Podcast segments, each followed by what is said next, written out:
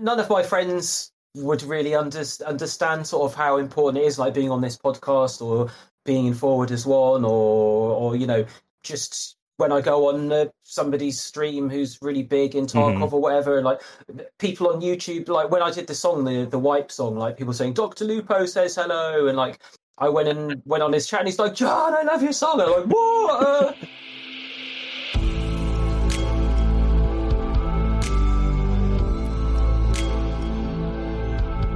Welcome to Scav Talk, an Escape from Tarkov podcast with a continuing focus on development of the game, patch note analysis, theory crafting, and general gameplay discussions.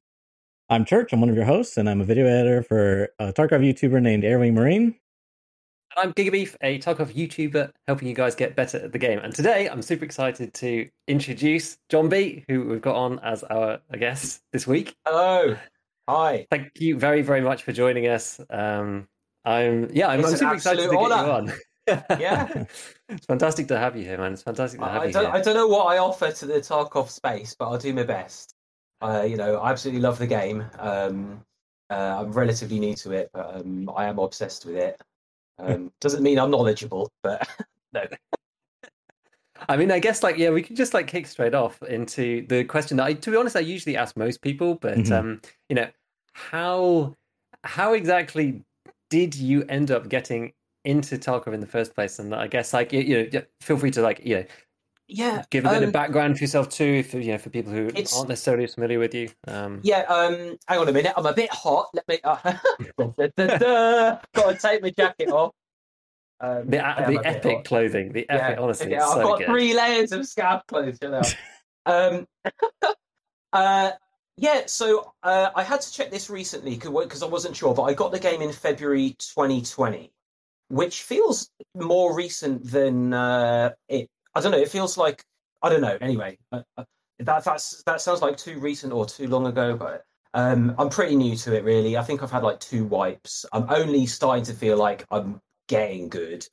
Um, and like I used to play, I, I've never been really a PC gamer apart from donkeys years ago. I used to play um, Counter Strike a bit, like not very well, um, but I, I really like that. Um, but I've been, you know, so busy doing music, and um, uh, I don't travel as much. Well, last eighteen months I haven't been traveling much for my DJ gigs at all.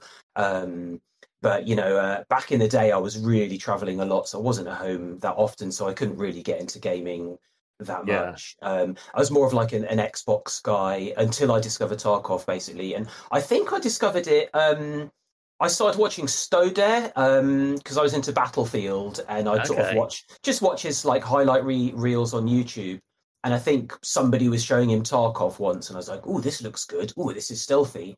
Um, even though even though it isn't stealthy, really, really. But um, I just found, uh, you know, uh, um, Call of Duty and Battlefield were just like too fast and hectic and dressy. Um, uh, and and um, I just like the look of Tarkov. It, it just the idea that I could play more slowly and creep around and like sound was really important. Um, and um, my PC wasn't. I didn't really have a, a PC that was capable of gaming very well. I had um, oh, like some kind of Athlon something or other. Um, Mm. So I got a better graphics card, and I could. I I try. This is the thing that's weird. I think I tried it maybe with a key or something. Maybe when it was there a period when it was free, or uh, that you could get a trial key for a week. I think there there was. Um, Maybe there was, yeah. I don't There there know. was for a uh, little although- bit. I do know I bought a standard version and I upgraded. Um, Mhm. but I- I, I feel like I tried it, and then there's a big period where I didn't play it, and then I got into it. Um, Mm. But anyway, so I, it got me into upgrading PCs. I've now got a really nice gaming PC, um, and um, yeah, like now now I've got a PC that's good enough to play it and a nice setup here. Um, I'm like fully devoted w- when I have time to actually do it. Um, That's awesome, honestly. That that's Yeah. awesome. That's uh, that's so funny because like so many people come from Tar- uh, come to Tarkov from like different like lots of different avenues, and that's hilarious. It's almost kind of like your gateway drug into you know PC gaming. That's uh, for sure, for sure. Yeah, that's super super funny, and like to be such a, a difficult game as well. A lot of people have kind of gone from some um something like similar or analogous in some ways, like you know, PUBG was. I mean, it's not really the same, but it's um, Mm. you know, it's, it's, it's it can be quite a tough game with low time to kill and stuff like that. But like to go straight, there's actually a couple of people who've gone straight into Tarkov. I know, like Jesse Kazam, you know, he actually went straight into Tarkov as Yeah. well, and hadn't Oh, really wow. played PC before too.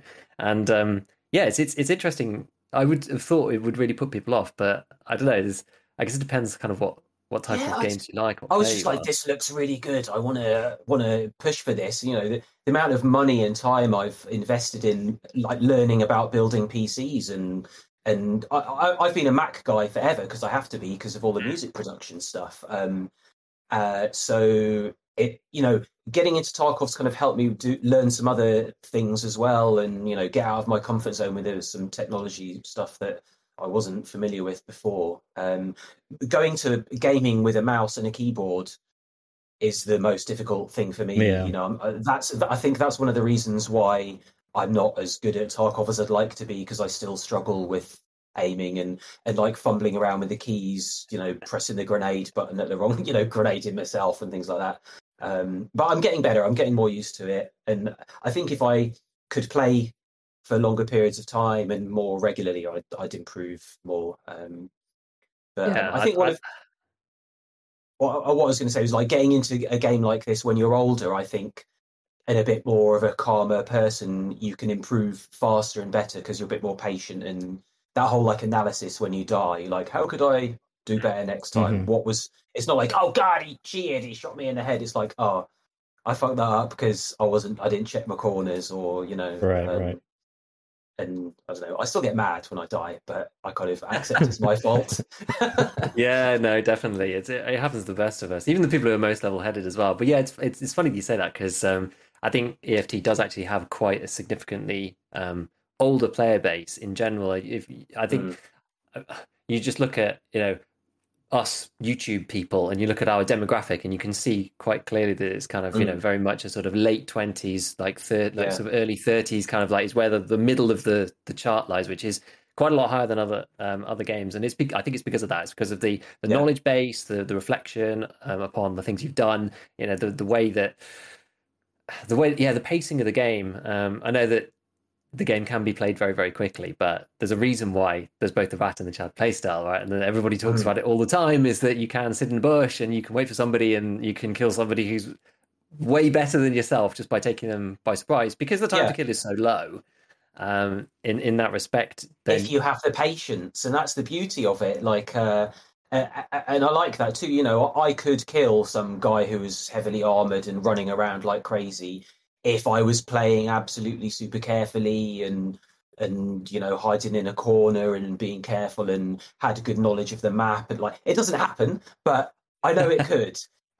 and um, so, so I, I like that about it. It's not kind of Call of Duty where it's just so fast and frantic and like there's there's no real cost of dying because you come back immediately and the, the yeah just I, I I can't handle that it just frazzles me out like I, I remember like those there was that map on Call of Duty where it was just I used to like the small ones because you get more Shipments. kills oh my Um, god, are you yeah, talking about shipment, yeah, yeah, going in there and just going, "Wah!" like it's cool, but I'm like, this is just mad, you know. You finish, you like, my heart rate is going mad. Like, what's what's going on here? Is this fun? I, it's just chaos. It's absolute yeah, chaos. it, it is chaos. It's, it's like it's good for pretty much just like aim training, and that's about it. Yeah. it's uh, it is pretty nuts. So it's it's funny. I do I do kind of you know if you've like moved platform, I do kind of feel for you because there was um it was actually quite a while ago now. I went and played some single player stuff on the PlayStation that I'd kind of missed out on.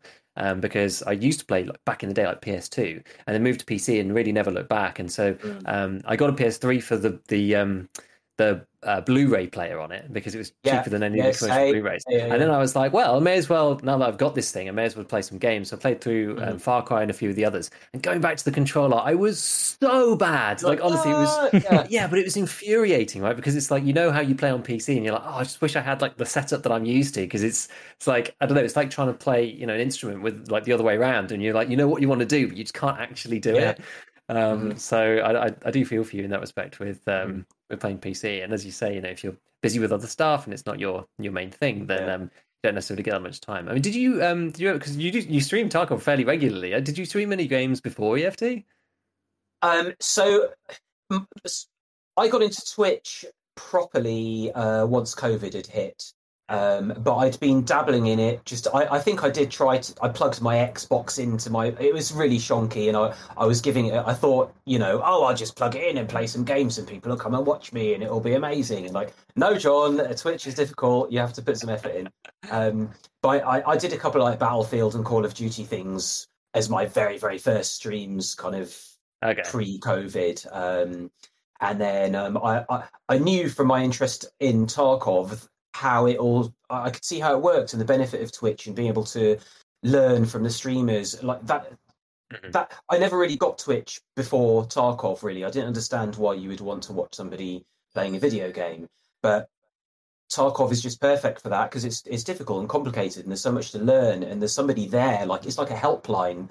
If Yeah. assuming you're watching the right person, you know, hmm they can help you out and give you advice and show you how to do things and you can really because there's so much to absorb um and I, I could see how how good this is that you've got this this loop like the, it's not a passive experience for the viewer. And i i could see because my most of my twitch stuff is music. Um and i didn't like how most other musicy live streams was just a dude standing there in a kitchen djing and like not talking to anybody or you know just like hey look at me watch what i'm doing i'm really great. And um I could see there was a really cool way to uh, like involve the people watching and and and interact while I'm DJing and in a way that you can't in a club because if so, you know someone can't the whole crowd can't come up and say in your ear like hey John Oak how's it going? You're like I'm mixing mate. Yeah go no I won't play Beyonce. Like it's good. I you can see the chat. I'm DJing. I can talk to people. Um so so yeah like I, I wasn't really streaming before COVID and then I I really really um got into it um, trying to find a way to do my DJing um, sets on Twitch, and like it took me uh, easily more than six months to get to a good level in terms of like my video production and what I'm where I am now. Um, and again, a huge steep learning curve for the technology. It was something I had never done before. I'd never really used OBS, uh, and I was streaming from a MacBook Pro until uh, August uh, which uh, doing all the stuff I am with all the overlays and the chroma keying and the multiple layers and all the different scenes and things, I'm surprised it did it managed to do what it it, it, it did. Um, but um, yeah, That's was- that's crazy. That's crazy. I mean, I I, lo- I actually I love your setup. Honestly, Yeah. like coming to your music streams, they're just like they're so, I've never seen anything like it. They're just so funny. Honestly, it's- oh, yeah. they're just like you just you automatically have. It's impossible not to have a good time Yeah. coming in and, Yeah. into, into one of That's- your, your yeah. music streams. Honestly, man, it's like it's mental. Like I, I wish I had half the knowledge that you did in terms of um in terms of setting up that stuff because most of my time is spent um because I'm you know I'm not a natural um well, I- I guess creative in, in some sense. I'm definitely more like the sort of maths and science end, and so like doing YouTube editing and stuff is like, com- like pretty much brand new to me when I started doing my channel and, and, and that kind of thing. So you know, most of my time's been spent like trying not doing that stuff, and then Twitch for me has still been very very basic. So you know, it's it's it's cool to learn these things, but they do take a long time when you're first it's looking yeah, into stuff. it's just um, it's so much work and so much to learn. Like I, I found the whole journey exciting. It didn't feel like a drag, so it, was exciting to do. And you know, learning when I could when I could tell that something was possible, uh, and you know, I had the tools to to do it and everything. It was I was like, cool, you know, just get on and try and do this. But I, I'm just not relaxing. I, I'm just. I think you can tell I'm a bit like hyper, and um, I, I wish I, I wasn't. And I just find it hard to chill and relax. And but I'm just working late all day, every day, um, and with my wife working at home as well, and and her job, uh, she works late too. So if she she never knocks off early. So if she's working late, well, I'm like, I can't just go and sit and watch TV, so I might as well just carry on. So Yeah. um, it's just been like overtime for like two years now. Um, but I, I, I think if I wasn't doing that, I wouldn't have been able to make the progress and learn everything I've needed to to get this stuff working. It's definitely kind of the flip side of kind of like having your office just like in your house and you just being like working there all the time and not not traveling and all that stuff. It's kind of like Yeah. trying to like keep that um I don't know that that separation between like work and home. and It all just kind of blended, isn't it, in the last couple of years? yeah. It's kind of what you said about like you know starting in Feb twenty or whatever, and it's just like well because the last two years are just kind of like vaporized. Like, it's like it's. Yeah. it's like oh it feels really recent but then also like all this time's passed and it's um yeah it's it's it's pretty nuts do you do you have a picture of nikita in, in the background on the left I can see Don't you? yeah, that's that's my little Tarkov shrine. Uh, I like I, I had to make that. I, uh, I can get it actually. Hang on. I, I love this. This is so good. Oh my god! I just got the Got card the behind it. behind it. hang on. Uh, I like- Oh, I I photoshopped it up. I like um Uh-huh. extracted the photo off thingy and then put a Russian flag behind it. Brilliant. Uh, and got it Brilliant. professionally printed. And I Yeah. love it. I love it. I'm 44 good. years old. What the fuck am I doing with my life? oh my goodness. Ah. But yeah, no, that's um, it, it, it's super cool actually because I saw some of your stuff that you put out on, um, I think it was on Twitter where you were talking about how now that like live gigs are reopening back up, and you were speaking about having Twitch chat and that kind of thing. And yeah, you can't have people come Mm. up and, and speak to you, but having the chat there, you know, you can read it whilst you're doing stuff. It's a bit like you know when you're streaming anyway, and you've got your like you having if you're in like I find if you're in like a duo or trio or something, it's very difficult to interact with anyone else. But chat Yeah. is kind of passive. You read it when you have a spare moment, that kind of thing. Yeah. And so it's um because it's lower key, you can actually do that. And it's I actually think it's amazing that, that this is effectively what's come out of, the pandemic for kind of your space is that yeah now that you're able to integrate live Mm. you know Twitch events into the into yeah, um, I'm, I'm into streaming. I'm really it's- quite excited about uh, being. A, there's been two two live gigs I've had. I've only had like three since COVID. I played. First one was in August um, in Leeds, and they'd asked me to do like an AV show, and it was the first time I. I've always wanted to do some kind of visual offering for for gigs. Um, can you hear me? Okay, is it, Yeah. the mic all right? Yeah, Yeah, um, yeah. And uh, so I I took a second laptop that was running OBS. Told the club I needed an HDMI in. They arranged the projector, so all my visuals were on this screen that was actually in front of me on a sort of um, muslin-y thing, so you could see me through it when it was black.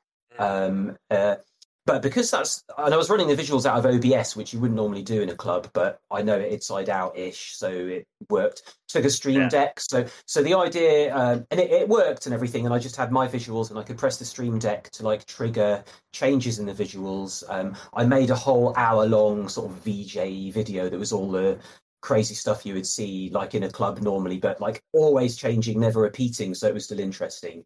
Um, and like moving forward, the idea is I can trigger events with a stream deck that will change the video on the screen. But also because it's OBS, I can actually I could put an overlay of the Twitch chat on the screen in the club. So and I can be broadcasting from the club, um, either from that computer or just directly from my phone. Um, and then people can like redeem stuff. Like we had people, I have some redemptions where they can people can force me to play a particular song or do a rewind, like in uh, jungle drum and bass, sort of coming from uh, you know reggae culture and everything. If the crowd reacts enough, the DJ would rewind the tune to the Mhm. beginning, and like it's a sign of when it's really going off. Um, so people could trigger that and force like so you could be watching on Twitch somewhere in another country and forcing me to do an action that affected like a nightclub in another country or cool. or, yeah. or you could be in the club yourself with your phone with the Twitch chat open and you know calling in channel point redemptions things like that. And um and but involving everybody that's there with seeing the chat on the screen. And so I'm quite excited about being able to do that and like bring bring it around the world with me. Because all it really takes is a second laptop and a bit of preparation with the venue saying I need something to plug in there. And Yeah. and then all well all it really takes and then hours and hours of preparation and all the rest of it. But um it, one of the things with with me and like my position in sort of the music touring world and everything um you know the really big acts the swedish house mafias and everything they have whole teams that travel with them all the time and like Mhm. that's part of their rider and when someone wants to book them you know they add on an extra two grand to fly their visuals guy and their manager and and all the rest of it i don't have that luxury and i have to go on my own and you know if if someone if i was to take an extra guy who is going to do all the visuals with me and stuff that would cost a lot of money. So it's nice i found a way that i can be mobile and do it myself and it's fully interactive. So um yeah. If i could play tarkov at the same time as djing that you'd be be the set. one Can you imagine? no, man, it's it's it's super super cool. Honestly, it's it's it's great to see. I think it's like because it's something completely new and it's uh like a crossover between two worlds that you would never really have connected before. And then Mhm. because yeah, everyone had to stay and and um and you guys were kind of you know doing um DJing from from Twitch. It's like created this like unholy crossover that nobody ever would Yeah. thought would work. It's it's it's wonderful. I, I think it's great. Um, I, I wanted to ask you about the uh, the track that you made, the um, "Hold Your Fire, It's the Wipe." Was was that for the start of Yes. this wipe or, or, or the last one? It- uh, this one, this one, yeah. It was this one, yeah, Um, because I think that went down really well. Um, yeah, I was so pleased that people found that. You know, I, I was worried I'd put all that effort in and it would just waft away into the digital ether and be ignored, but um, it wasn't. So it's okay. Yeah, I don't think there's that. There's only a couple of like Tarkov themes tracks that kind of come. I know like Veritas has done a couple, um, Mhm. And uh, but there's not. I, I don't think there's that many musicians actually in the Tarkov world, particularly. Mm. Uh, maybe it's something that we sort of lack a little bit. Um, Yeah, well, uh, I um, I was watching. Well, I've been watching uh, one peg a, a fair bit. I drop in on his. He's a, a Oh, yeah, he's a he's really yeah, he's a really good singer. Um, Yeah.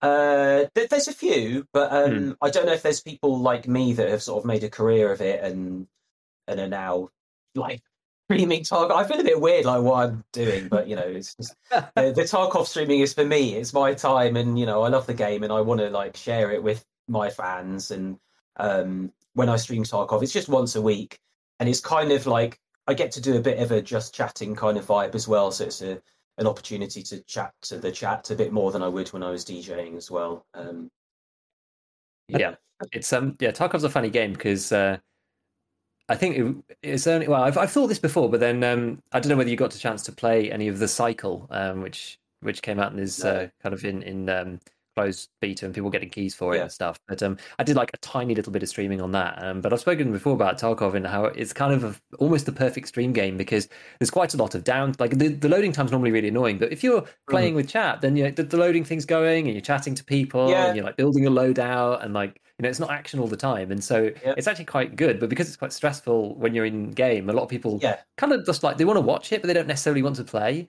um Yeah. and so they'll Yeah. like come in and just chill as well and still you know be interacting with the game watching someone else play but not like being you know because you there's yeah. this You're level not of kind of like. You're like you go and you go and fight the bull. That's fine. I'll watch you fighting the bull. You know, like it's uh, exactly Yeah, exactly um, so I think I um, suffer from that. Watching other people playing it too much rather than just bloody getting on with it myself.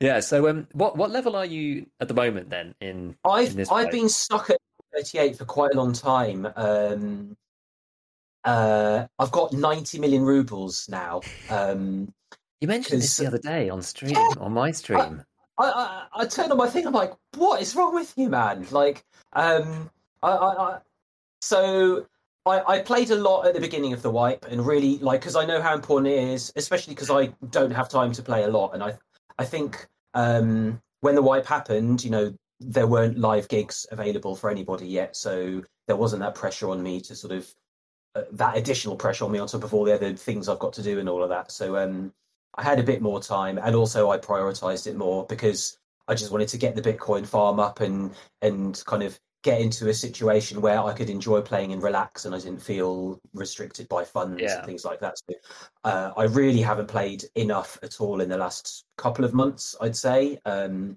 just been, you know, there's there's lots of domestic things like we're redecorating the living room because the TV died, so we had to get a new TV and we took the opportunity to paint the wall when I was taking it off, so that forced into like a chain of events and stuff.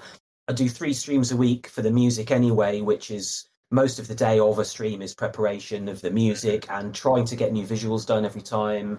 Uh, although I haven't got enough of that done lately, so there's those things. Um, so so yeah, like I um, I kind of you know rushed to the tried to push as hard as I could to get to the points that were important. Like um, I think the last one that was the big deal was sort of um, getting the second, getting the thick case off um, therapists. Mm, yeah I, I, I, can't remember. the- I think, or or it was kind of getting peacekeeper to level three, or there was something that got happened at level thirty-eight that was uh, quite an important milestone for me. And then after that, I kind of eased off. Um, but I'd love to uh, have a few more proper sessions playing. But it, last few weeks, it's literally just been a couple of hours on the stream every Tuesday night. Um, and then in between, it's all like this computer's on in the background. I'm like, Airwing Marine, what would he do? Okay, buy broken LCD screens. All right, cool. Get some teapots on it. Go to Prapor, get the Ash 12s, get the vodka, get it under 18k. Right, nice. It's so it's so good, yeah. It's it's not like you, you sound actually a lot like me this wipe. I think um, I've probably played. I, I again, I actually had some time at the beginning of the wipe and hit it really hard. Again, you know, knowing how important it is and want to be able to make my stuff. And I'm actually also at level 38, interestingly, um, and I've kind of been there for ages. I got level 37 and then um, and then got stuck. I think that was for solar power was level 37, which I kind of wanted to do because I like finishing the hideout. It's kind of like my. Yeah my you know just what I enjoy doing to, to complete it, even you know, whether or not it's actually economic to do it or not. It, it all depends on the wipe, wipe length. And I thought yeah. this wipe was going to be a long one anyway, and so I just completed everything. But um, yeah, after that, it's like it's been very very slow going because I've just been super busy, and the same with you. I've been like I've been moving house and on all sorts of other stuff with the baby and, and everything else. So it's um it's it's pretty full on. So yeah, it's uh, it's one of those things where you just like you think like, man, if, if I had a bit more time, that just like you know actually push mm. through, and because I'd really like to get to level forty two, right? Because I just like one day, one day where I don't do anything else, I just play Tarkov all day. I don't know. Sort of, Those days just like, don't seem to happen anymore. Yeah. No, no. My my wife started going into the office now two days a week sometimes. Um, so I think I might wait till next time she goes in. I'm like, right, don't tell anyone. I'm on it. I'm gonna get to level thirty nine now. Um, yeah, I did. Uh, I, I had a really, really big uh, milestone for this week. I managed to get Punisher Five done. I've never ever got that far. Um, because like PMC, I'm just I've only got about 50 PMC kills this wipe, possibly even less.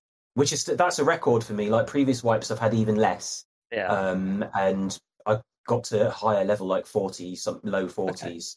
Um, so I am improving, but um, I'm really pleased about that. They got the Punisher one. I'm onto the one now where you have to use SVDs. No more Packers, no more yeah, helmet. Yeah. So to force myself out of the gear fear, I've just bought a whole bunch of big heavy armors and like big helmets with visors. I haven't been running visors ever. I've never bought a visor ever. so uh, if you see like a, a crazy Chad running around a bit uneasily, uh, that's probably me. like, uh, oh shit! yeah, this the Punisher Six actually is quite fun. I, have I've said it a million times. I love the Punisher series. I think it's great. It's one of the some yeah. of the best like designed series of quests because some of the quests really bad.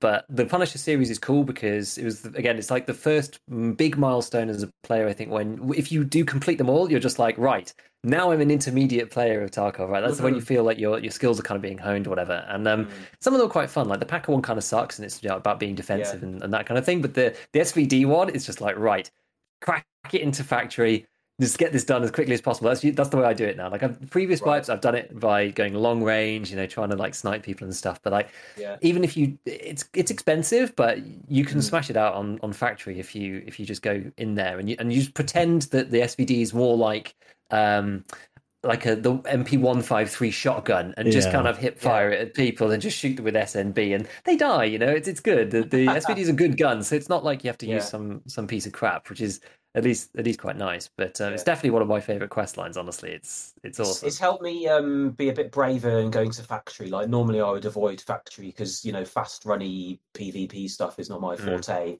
Um, but it's it's started to get me into that a bit more. Like I was, that's how I was doing the uh, Punisher Four. I was just uh, sort of uh, running stuff that I could put BEP in, um, like sort of cheap yeah. AK MSs, and uh, just yeah, so just getting a bit better with movement and things like that, and and more hip firing, and um, yeah, I might do. So. I was looking forward to just running an SVD and you know doing some shoreline, bit of long range stuff, go and hang out over a pier, and yeah, um, I'll see how. Yeah, I do you definitely probably... can do. Like I've done that mm. before for sure. It's it's nice to get a mix, I think, and just um just try it out. Like I, I was using this literally just like a red dot on top of an SVD with like the Ergo foregrip, the really really cheap one from Peacekeeper, yeah. and that's basically it. Just like yeah, and then just run around and, and fire people. But it is it is nice to snipe as well. Sometimes I just find it takes yeah. takes a long time, and when I'm you know when I'm playing, yeah. I'm like, oh, I don't want to sit here for like 45 minutes just to get you know maybe one yeah. kill or something.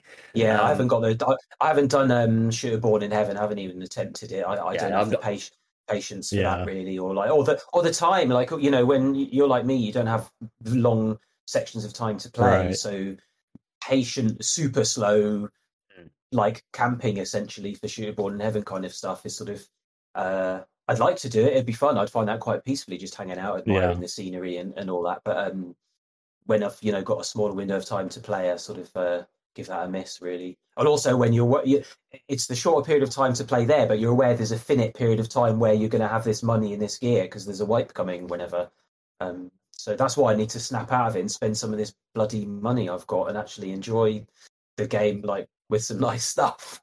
Yeah, no, uh, definitely. I mean, yeah, I'm kind of like I, I, don't have anywhere near as much money as you. I, I, I, don't understand how quite how you managed to get to 90 million. That's like super yeah. impressive because you know I normally I run my hideout like quite a bit and you know that that kind of stuff. And I've probably got like mid 30s, I would say. And um, but if you wanted to go for some fun kits and you like not focusing on any quests or anything, one thing that I was running in the last stream, I don't know whether I was was doing it when you were in there already, but I was using the um, Zabralo barter to buy like the huge level six armor, um, and then oh, run around yeah. with the face shield and the mutant with the huge drum in it, and just running around. It was honestly so, so funny with the drum inside. Like tank. it's just brilliant. Yeah, yeah, because people just like thing people run out of bullets and then you just you have like two and a half mags left kind of thing. And you just and with the extra fire rate you just don't stop shooting. And people don't oh, expect wicked. it. They're like they're like yeah. hiding behind like, boxes trying to reload and you're just there. You just hold the button down and just walk around the box and kill them. Like it's just it's so so funny. It feels like the heavy of TF, out of tf2 or something. It's yeah. like oh yeah. absolutely insane. It's just insane.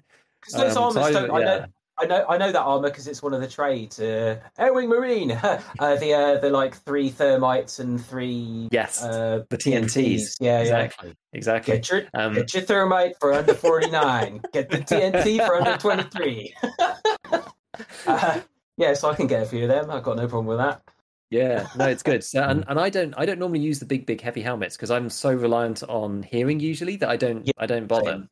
Um, but I have been, and yeah, there's been a few times when I've been killed because I couldn't quite figure out where people were. It's partly because I'm just not used to it, but it's funny anyway because there was like one situation in the glass corridor, and there was a whole team of three, and I basically looked around and just opened fire. And the helmet, because I was actually using killer on this one, so I could basically not see anything, and it was just like yeah. doink doink doink doink doink doink off the face shield. I can't see anything. Like Ned Kelly. So blurry. Yeah, it was just it was insane. It was insane. Oh, um, I've, I've never worn one of those like Altyn helmets or anything. I need to work out what's the best helmet you can wear where you can still have some headphones on.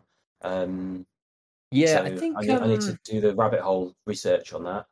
Yeah, I think it's either the which one do you think, Church? I think it's either the Fast MT or the Exfil. I think it's is yeah. it the Exfil because you can have you, the Exfil. You can have ears and you can have the headset on at the same time. And the face shield has more HP than the normal multi ballistic face shield, I think. But you can also, but the the um, some of the others are quite good as well. Um, I bought the, the one I bought um, a bunch of was the one that uh, Dan Exert wears, the like T Tac eight hundred mm, or something. Mm, yeah. Um, and the the face shield for that I don't have unlocked yet, so it's one hundred and fifty thousand. Um, mm. And I bought a few of them. Like what? They must. Uh, I don't know if there's barters for anything. I haven't checked yet, but um, no, it's just I think you have to do that stupid peacekeeper quest because I also have them locked too, yeah. and it's really annoying because I used to run them all the time. I th- I think they moved it. They must have moved it because I, I used to so. run that um that face shield all the time last wipe, and yeah, the, the TC eight hundred with the face shield, in my opinion, is probably the best value. But once you have it unlocked, that's the thing. Right. Um, What's the quest that unlocks it then?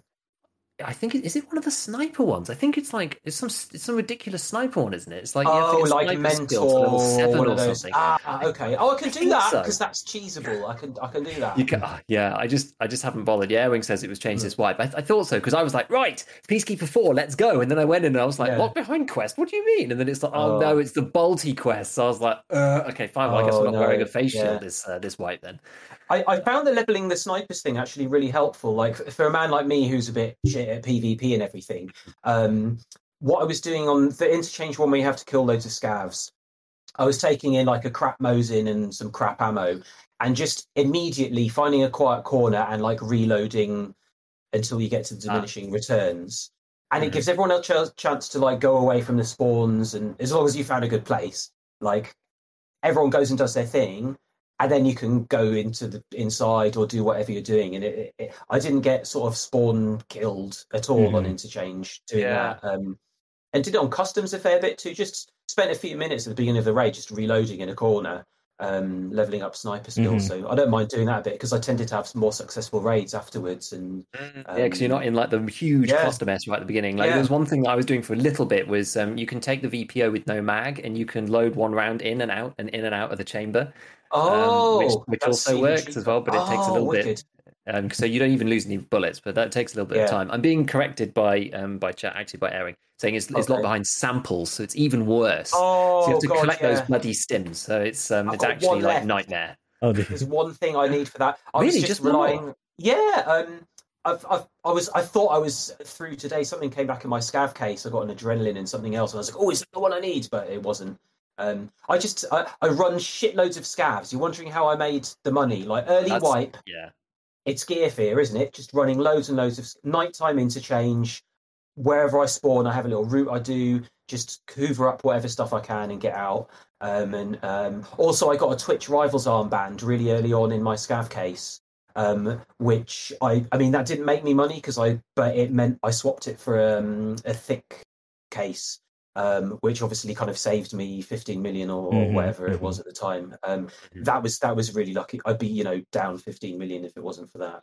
Um, Yeah, that's that's that's cool Uh, actually. That's interesting. Yeah, I did. Um, you just reminded me. I was like, I was thinking, as I kind of wanted to put something out about it, but I was like, oh, it's kind of too short to make into a video, and I don't really have like at the moment. I'm not really doing short form stuff just because of like time pressures. I'd love to at some point, but I'm not. I'm not doing it just yet. But about the whole like cycling the. Um, I don't know whether you have your uh your thick wep- your thick items case from therapist, whether you still just kept that one or whether you sold it. no, I I I, um, I min max. I've definitely done a lot more min maxing type stuff um, this wipe than I ever did before. Um, and uh, yeah, I, I clocked on that you could sell your thick case and then buy one back with barters, and you Yeah. know you you would make a little bit of money out of that. Um, wherever Yeah. there's been things like that, I've tried to try to do the best. Best. It just it seems like wasting money. Uh, Yeah, yeah. You know. Um, Yeah. Absolutely. Yeah. So I did that, So, um, recycled it. I think it was like four and a half mil total um, Yeah. for, for doing that. And there's like a lot of people don't realize that that you know just the find a raid tag thing tick you know it's like makes it so much more valuable you just Yeah, exchange sure. that find a raid tag for non-find a raid and boom there you go Yeah, yeah. um so yeah it's just the little stuff like that that adds up and yeah you, you know you're a testament to that given that you got yeah, so I money just think yeah, like not playing that much, doing loads of scav raids early on, um, and and I never really got anything massive. Uh, You know, I, I think I've only found the two found in raid GPUs that I needed for the quest, um, and built, you know, uh, crafted another one. I I haven't found any high value things. I've never found a, a LEDX. I found like two or three ophthalmoscopes, nothing massive, um, but it's just lots of scav runs. And then I don't know how much of this adds up now, but um, trying to always be crafting stuff. Um, yeah at least, at least now I know the stuff that uh, profitable. Like I last wipe, I just assumed everything that you crafted would be profitable. Right. Like the con the concept that crafting something and losing money from it was was foreign to me. I remember coming into your chat like early early on in the wipe, and you were talking about uh, not this wipe, but like you know a long time ago. Um, talk, I know you were talking about barters, and I was like, oh, I love barters. My favorite barter is uh, the one where you swap the matches for the painkillers, and you were like, uh, but painkillers are only like four thousand, and matches sell for like, and I was like, what? Oh. so I of like, I, there was a lot of those things I didn't realize, you know, you would lose money doing them. Um, Yeah. So I made sure I'm not throwing money down the bin um, with with uh, stuff like that, and it's it's really helped. And uh, also, um, like having a few Tarkov friends now, I talk to and compare notes with um, uh, about this this sort of stuff as well, like giving you little tips and tricks and things, um, and playing with other people as well has helped me survive a bit more and um, all the rest of that. Yeah, no, that's that's that's good. That's that's, that's really good. Ah, yeah. Um, yeah, Ewing's saying that Intel Three is hugely underrated for how much money it saves you on the flea, because otherwise you do get- you Yeah. do get a bit um, you do get a bit rinsed by the flea market fees. I, it's quite funny. I like I should have documented this to be honest, but I used to be telling like friends that don't play Tarkov who were kind of like vaguely interested but didn't want to spend the time committing to it about all the various like terrible things that happen to people where they accidentally put up a stack of rounds for like fifty thousand a round rather than you know fifty thousand rounds, you know, Yeah. the total cost or something, and end up spending like twenty five million in fees and all this kind of stuff. And there's like so many things to catch you off guard. Like there's no there's no safety Yeah. rail. It just lets you fall straight off the cliff. You're like, ah! yeah, I think um, uh, Ms. Dunk did that. Uh, I, I raided her one night, and she was like, "Oh, did you just see what I just did?" And like, she was selling some ammo and added an extra couple of digits on, and just got rinsed, like lost millions in the fees. Uh, Yeah, yeah, I don't think I, I'm not sure I'd notice. Well, I'd notice if I lost millions, but um, I, know I've made a few boo boos like that, just because I'm doing it so quickly now. I get the bloody captchas all the time now because I'm there like get the teapot, get the pile of meds, get the teapot, buy the LCDs, and like, yes, uh, I always thought the watch captions it. were kind of funny because, like, if you were brand new, I mean, I guess maybe it wouldn't appear if you're brand new because you wouldn't be using it that quickly. But like it says, Yeah. What if click you don't know? items. Yeah, you might Yeah. not know what those items are if you're new. what's an It's like- Analgin painkiller? Huh? Oh, that's I true. don't, I don't know because it doesn't tell Is it you. the- You can't right click identify. Like, yeah, it, I Find the was- I always morphine. Where's the morphine? There's a there's a pen there. Like, yeah, I've always thought it was quite mean. Um, yeah. But no, it's funny yeah, about the whole scavs thing because I know um, Gingy was doing that. Uh, you know, how many scav runs or what was it, 100 Yeah. million, 100 scav runs or something, and she Yeah, I it her do that, yeah. 90 something. Was it 93 or like Mm-hmm. 97 or something? I don't remember. I mean, that to be fair, that that's mental. Like getting over a million rubles per Yeah. run that consistently. That is like that's bonkers. yeah, Um, but it just yeah, it goes to show the value. I like I have stopped kind of running them a bit more um, than I used to because I used to run Yeah. them continuously at not- the beginning of the wipe to grab stuff, but yeah, I'm not now. definitely don't as much now. Yeah, yeah. No, it's uh, uh it's, it's funny. It is is an interesting one. Um, yeah. What what, what was I going to ask you? I was going to ask you something else about um. Oh yeah, about because you you've done some uh, some Tarkov uh, overlay streams as well, right? Where you're doing like the music streams. Yeah, yeah, yeah. Like Ragman Party and that kind of stuff. yeah, yeah. So um, the, so I stream Wednesdays, Fridays, and Sundays. Um, the Wednesday one, eh, I always play liquid drum and bass, the kind of the chilled stuff. So the concept for the visuals for that is a beach bar, and it's all beach party like pool party stuff. Uh, Fridays, um, I have a whole bunch of like different themed scene scene sets that I've I've created. Uh, one of them is just like upfront drum and bass. It's all lots of random di- different bits and bobs. One of them Star Trek themed, so it's all I'm DJing, you know, on the bridge and on screens in spaceships and things like that.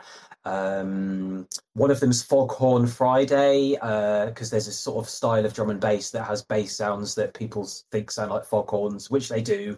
So uh, it's all like me on boats and nautical themed things. Um, and being a Tarkov obsessed dude, I was like, I want to do one like DJing in Tarkov locations and be mad. And like, I know the maps inside out, so I know where if you were putting on a party in customs, like where you could do it, and and sort of with my knowledge of how OBS works and what I need to make it look like I'm there, you know. Um, I know what will work, you know, like so sort of Scav Island. I know there's a boat lying there, so I know I can cut the boat out in Photoshop, and that's in the foreground. The webcam's behind it, and then there's a background behind that. Um, so yeah, I have like every now and then. I try to time the Tarkov ones when I think something exciting is going to happen in Tarkov. Um, if there's just been a patch or, or something, or, or or however, just it fits in my rotation of sort of six weeks something. And uh, yeah, like every single scene is a Tarkov thing. There's like stuff in customs, reserve. I've done some uh, setups in labs, um, and I tried to like, uh, with their permission, sort of stuck a few streamers in there. I've got Iron Fist sent me a green screen video of him like bopping, so I could put him on some uh, some screens in interchange.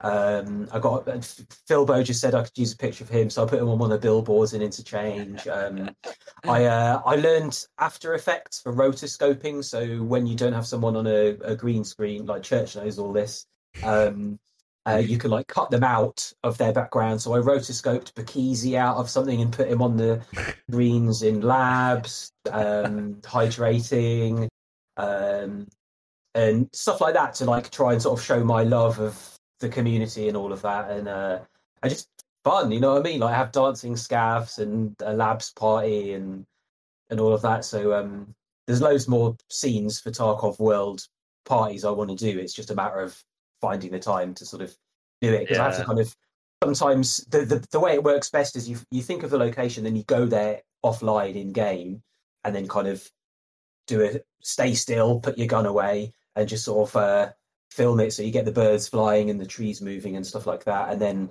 I load that into Final Cut and then I put in other objects um, and sort of try to color grade them so they sort of sit relatively realistically um, and then I need to cut something out that goes in the foreground in front of where my webcam sits because it's all done like live in OBS. So, Yeah. uh, and and I also have to put this all together in a way so it doesn't tax the CPU on the streaming computer too much because there's all this shit going on. And I've like this the setup upstairs. I've got like three or four webcams connected into this computer.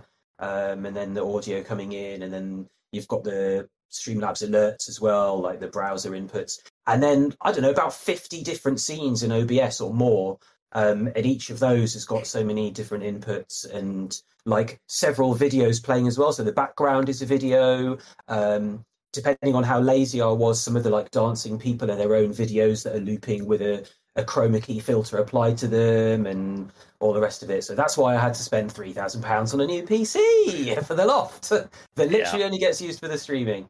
Um, but it works, so there you go. Yeah, it's uh, it's it's honestly super cool. Have you ever used the? I think there's is there like there's a literal stage on Interchange, um, isn't there on the in the yeah outside, yeah yeah I've um, parking lot. Have used that one? Yes, I have. Yeah, there's a there's a scene I have with that. Yeah, it's got me on the the stage, and actually either side of it, there's uh, kind of billboards. Uh, so what I did was um, I set up like masks on the billboard so that I could then superimpose uh, oh, videos, yeah. like VJ videos of stuff. Um, and and all the rest of it. Yeah. yeah, the sta- uh, I was like the stage. That's the one. Got to do it. yeah, that's awesome. You're just like, if, if I was going to do an underground rave in Norvinsk, where would I, where would I, where would I stage this thing? Taking off the, uh, the, the second layer of scav clothing.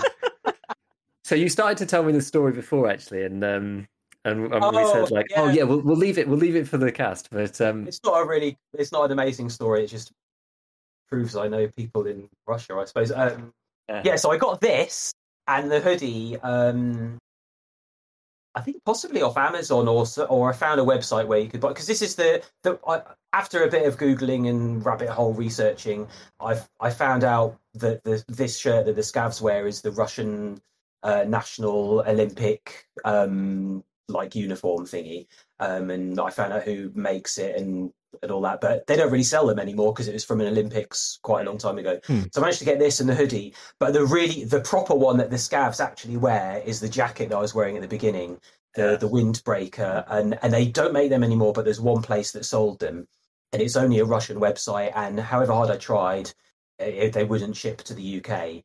Um, so my friend Gomorozov, who's a, a, a physical chemist and uh, works for a crazy like gas company, energy company in Russia. Um, but he's a drum and bass electro producer and, and does stuff on my label and lots of other really good music stuff. Um, he lives in Kazan in, in Russia, and I was like, mate, I really need this. Can we like, can you buy it and get it shipped to you, and then can I pay you to like UPS it to me or something? Um, so he uh, luckily managed to get one and then um, get it sent to me, and had to fill in all. I think sending stuff from Russia to the UK is a bit of a pain in the ass with all the customs forms and mm. and things like that. It's not as easy as as we have it, but um, I I got it and uh, I love it, and I'm going to wear it to the gym at some point. Or go go running in it, and I, that'll be my dream. One day I'm out for a run wearing it, and someone will just go "Cheeki breeki," and I'm like, "Yeah, talk off friends." And, but, uh, so was yeah, you that, think it would be getting enough popular? Was that the inspiration for your some of your merch, like your Tarkov related merch? I know you have one that says like uh, yeah. Tarkov on it. Yeah, yeah. I, I, wanted to make one that was like this, you know, as much of a the Russian Olympic style, but saying Tarkov. So um, I had to like do a lot of photoshopping and editing and things to get that working. But um, they exist now, and they're on tarkovtees.com. mm, good. Yeah, because yeah, you do have. Um... Sorry, Jed, you go. I was gonna say, I, I think it's really cool how because of COVID, you sort of like pivoted towards the Twitch side a bit for your your music career. And it's yeah, for someone like me, I found out about you on Twitter, I think, the Found and Rave uh video yeah. that you did. yeah. Which I was like I saw, I was like, who is this guy? You know, it's just like I've never heard of this guy. You know, what's going on with his hair? Like, you know, he's like he's gonna I really like it when people like celebrate their individuality because I feel like you're kind of a uh you know, a unique person. You know what I mean? And so, um, yeah, I think it's cool because I don't think I've ever would have found out about your your music, and it's sort of like a new. Mm. You're sort of like marketing to a new audience, if you will. This, you know, the Tarkov audience almost. Yeah, it's it's the the crossovers and things are really funny, like um, and really really cool, like um, and I feel like I have a lot of different angles to my personality and and all of that. Um, you know, I'm a massive nerd and a gamer. Yeah and I fully identify with like the nerdy gamer, Twitch streamer kind of fraternity. Um, and um, but I've also got this other side to me that's like international superstar DJ, and I've toured the world. I've toured all over Russia. I've played arenas to like twenty five thousand people in Russia, and met like the. I played in this place um, somewhere in Russia once where the promoter was like the local mayor or something, and he was trying to make his town into like the Ibiza of. It was this place that was about like three hours out of Moscow, and he came and met me personally at the airport in his chauffeur-driven massive Mercedes, and like we drove all the way there, and like they have all these police roadblocks and stuff in Russia where they just sort of flag you down and check your stuff, and you know if you're unlucky you have to bribe them or something. If not, you go through this guy would just stop at them and like go, "How you doing, mate?" Because he knew them all, and, and they'd like be, people would be waving him through when everyone else was getting pulled over. And was like, "This is mad!" Like I, I dread to think the sort of crazy connected Russian types of people I've met in my travels and and all that. And and yeah, I'm like here do, doing a Tarkov thing and all that as as well. It's just a bit weird. Weird. I, I love it, but um, it's it's bizarre really. But um, I'm really happy with sort of where I am and um, what I'm doing. And it sort of COVID's been a bit of a blessing because it gave me the kick to really mm-hmm. get into Twitch and understand it and, and commit. And um, it's it's been quite rejuvenating to learn a new. It really helped me um, learn much better about video editing and Photoshop. Like I could do pretty good video editing before this. I'd done there was a song I did called Get Stuffed, uh, where the video is pretty bonkers and there's lots of green screens and weird stuff. Um, but um, doing all the, the background videos for Twitch and everything, it forced me to learn like Final Cut inside out and mm-hmm. and to really up and, and Photoshop now as well. I can do everything I need to, and that was holding up my music career before because it's so much you know you can make an amazing song but unless you've released a bloody 10 second instagram video of you know, with edits go oh, click buy this now and all that shit. Like it's meaningless. It's that's almost more important. So either if you at my level, either you do that yourself or you're somehow rich enough to be able to pay somebody 500 quid every time to do you a video of your gig and, right. and stuff. So um it's it's helped um helped me catch up with where I needed to be as a sort of one man band with all of this stuff. Um yeah.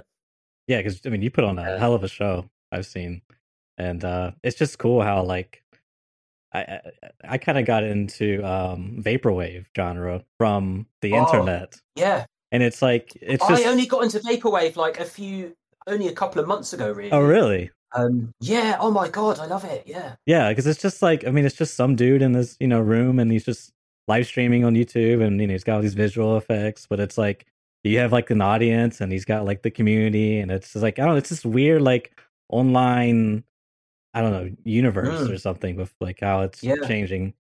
And um, I mean, maybe one day we'll just all be in a club inside Meta, you know, for Oculus Rift. Oh, Please no, that's the day I'll unplug myself and then jump in the sea. Except I won't uh, be able to because Mark Zuckerberg won't let me turn myself off. Exactly. No. oh man, it's uh, yeah, it's. It is. It's it is a crazy one. It's funny, just like yeah, just how like everything's now. People aren't just musicians or YouTubers or streamers or whatever. Like now, everybody is a content creator, and that, mm. that, that, seems to be the way that things are going. I mean, we've spoken before. I mean, uh, if you don't know Devin Nash, then um, everyone everyone yeah. should know Devin Nash.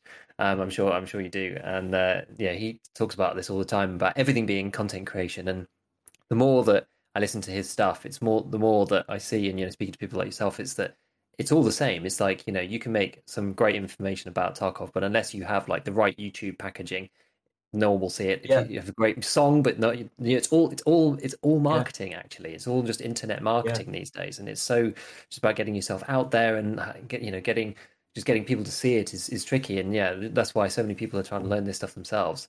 It can um, it can because, be very very sort of depressing as well. Like um, sort of think I, am a kind of a depressive person, definitely now. I'm I'm older, like, and I remember when I first started with the music. You know, uh, somebody'd say, "Oh, uh, this person played your song on the radio in Scotland." Oh, you know, uh, and, and, I'd be like, "Oh, wow, my God, that's amazing! This, we're going to get the big time, yay!" Um, and, and, you know, so that's the first thing, and then then someone plays your song on Radio One, and you're like, oh my god, wow, oh they played on Radio One, and or, or somebody just says something's going to happen, or they like your song, or whatever, and I've come to realise that so much of that is sort of quite meaningless, and you know, especially now, like everything gets forgotten so quickly, and um, you just have to sort of accept that and just do what you're doing for your own reasons and know you're doing a good job and doing something nice and cool and you know bringing joy to those that already aware of your stuff and hope it maybe grows naturally because it's authentic and, and cool. But um it can especially like i hadn't realized you know with twitch how hard it is and how important it is to for people to grow their channels and like to get partner and like the grind and like um, at the beginning, I didn't really get that, and because um, I benefited from my existing fan base and you know sort of social media and things like that, and I had a means to sort of try to get people in. Even then, it's a grind, like epic mm-hmm. grind, and I'm constantly struggling and worrying about numbers and all that sorts of stuff. Um, and um, I don't know where I'm going with this, but um, oh yeah, just the, the, fact that there's so much competition, so many people doing things, and yeah. you can be doing something amazing and like be so knowledgeable and so good at a game and have it looking really good and have a beautiful setup and all that, and still people don't come and watch you or whatever, and you're like, what the what's going on here, you know, or, or you know, hot tub streamers are getting millions more views than you, and all these, uh, and you're just like, what's going, what's wrong with the world? But you know, yeah, no, it's, it's it, right. Exactly, it's a tricky one. You just have to like go with the flow and just do what you can. Yeah. So you can't fight it. So you just kind of gotta gotta go with it. Um, I did I did want to ask is This like kind of changing direction completely. I guess we're kind of like coming towards the the, the end of um the end of our time, I suppose. But like I did want to touch on a few bits just about like Tarkov itself, like from from your perspective, kind of like the way that you like to play the game and that kind of stuff. We're in a bit of a, mm. a, a, lull point at the moment, but with kind of like loads of exciting stuff sort of on the horizon. Like, yeah, what, is there anything specific that you're like really looking forward to, or that you think like well could be changed from like a player, like yeah, from your perspective? I'm really really happy with the game. I love it. There's there's very few things that annoy me. Um, people complain about hackers. I really don't feel like I. I mean, probably I don't play enough for statistically to have happened enough, but I, I, I don't feel like I've been killed by hackers or any cheatery people much ever really, and you know whatever. Um, I, I, think the daily quest is is brilliant. Um, that's going to be really helpful for people like me who th- there's certain points in in your you know progression and there's some tasks that really hold me up and you just need that extra like point two rep or or whatever and it i think they're going to be amazing um it'd be really interesting to see how when the next wipe happens assuming they're all still in. Um hopefully that'll help people like me um and you know it's great for people that have already done all the quests now they've got something to do really great for streamers that are probably a bit bored with things because they've sort of completed it um, so they're they're really cool i'm excited for lighthouse although i'm not excited about trying to learn a new map and dying loads while i'm, I'm behind everyone else um, always the way fun. yeah I'm, i've written a song um, for lighthouse i just haven't recorded oh, really? it really? i'm hoping okay, a bit nice. like a bit like the wipe same kind of vibe, you know, just celebrating it. And yeah, I'm really excited to to record that soon, and hopefully I can get it done. hopefully the wipe doesn't happen. Like I don't want a wipe for a while yet. I'm only just kind of ready to start using good guns and good armor, and I'm really excited and I'm frustrated because I've I've been busy with so much other stuff. Um, so like in the short term, I'm really excited about running really good armor, good helmets, amazing guns that I'm not worried about losing, and you know building flipping 200,000 ruble SVDs and don't care. Um, and I think that'll help me improve a lot. Um, the VoIP thing, not really that bothered about. I, I, I think it's always good to hear them um, like to, thinking of cool things to add, but I, I, can see a lot of ways people will abuse VoIP. Um, if it helps people cooperate more, I think that'll be awesome. Um, some of the nicest. I, I, I, had this raid at the beginning of the wipe that like warmed my heart so much, and I never found out who it was. But I was on woods really early on. I was in the the wooden houses, sort of in the north, really early at the start of the raid, and I heard someone coming, and I was just wearing a PACA and the penis helmet and like trying to get some Emelya croutons or something. I don't think I'd even been to Jaeger. Yeah, I think I was trying to go to Jaeger's stash. Like it was that early. Um, and I was like, "Hold your fire!" And I was like, "Ah!" And and some like Chad guy came in and uh, didn't kill me. and then a scav came and attacked us, and I tried to shoot the scav and fucked it up. So he definitely must have taken pity on me. He's like, this guy can't even kill a scav, and he's wearing like shit armor and everything. And this dude just led me around the map. Uh, he kept on checking his compass, and we were going around all the stashes, and he was like, "Here, take some of this. Look at this stash." uh, and I'm like, "Oh, so like, and like, I am pretty good at the game. I know what I'm doing, but he must have thought I was an absolute Timmy." and rightfully so. And this he showed me all the way around, and then I he went up the rock, and I fell down the rock and broke my legs. So then I'm hobbling along, and like he goes and finds me some morphine, uh, even though I had a painkiller in my pack, and I didn't realize I'd forgotten that wearing a pain, putting a eating a painkiller would like stop me hurting when I was walking. Mhm. Um, and he got me to the extracts and everything, and I was trying to work out how to find him, but I didn't want him to think I was about to shoot him. Yeah. Um, and that was just so wholesome, so cool, and like things like that, I just love. So if if uh, VoIP increases some friendly playing, I think that'll be beautiful for sure. Um, Yeah, Arena, that'd be quite good. yeah, we'll we'll have to see, I guess. Yeah, Arena. Will, will you be playing much Arena? Do you think? I, we'll have to see what it's like. I think if it's for people that run around quickly and headshot people really quickly, it's not for me. I, um, I'll, I'll give it a go. I think I'm glad they're doing it. Anything as an addition sounds good. Um, the idea of uh, this is sort of going on what I can remember from the podcast yesterday, Pestily and um, Mhm. Nikita. The idea of uh, some accounts where you have like a seasonal wipe and some where there's just no wipe and prestiging and things. Yeah. I think, think that could be useful. Um, Yeah, I think the they're- prestiging thing's kind of cool. We talked, we've talked about that a little bit before. I'm not sure exactly how like the the seasonal, non-seasonal thing will work. I, I have a feeling that a lot of people will just play the white version because it's kind of like the ladder account, right? So it's kind of like that mentality might come over from other games where people don't Mm. really play the permanent one. But but maybe if they just want to chill out, I don't know. Mm. I guess it depends on how hard it is. If it's like because they said the, the permanent one's gonna be like extra hard, so it might take you like a lot Yeah. longer to get to the max level and stuff. So maybe people will. I- I'm not Mm. sure. I, I'm a little bit worried about the changes to the armor they're talking about. Where, um, I mean, if you've got the good armor that covers the sides, then it'd be fine.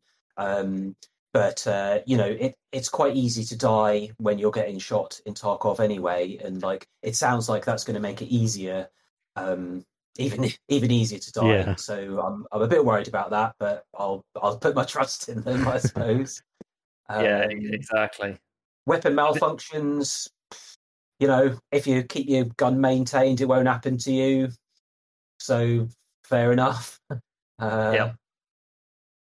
yeah i've Yeah. i've had a couple No, I think it's good. um but yeah I, I i'm I'm just excited to see them continue to develop everything and um I, I, as I put my faith in BSG for sure. Like, and I really appreciate. Um, I've never really been this deep into a game before. Um, when I was playing Battlefield, I was a bit. I was checking Reddit for you know what's the new meta and what are people abusing to do well Mhm. and all of that.